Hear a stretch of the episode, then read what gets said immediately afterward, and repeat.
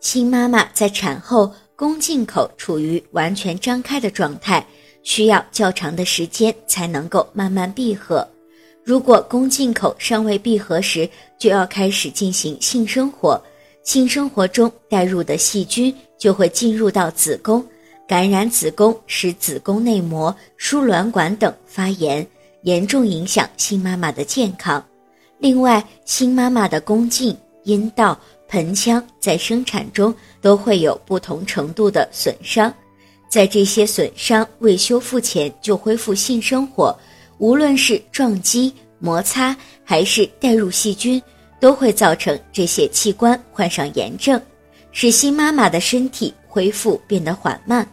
这些器官在产后八周前都处于容易感染的状态，所以在产后八周前严禁性生活。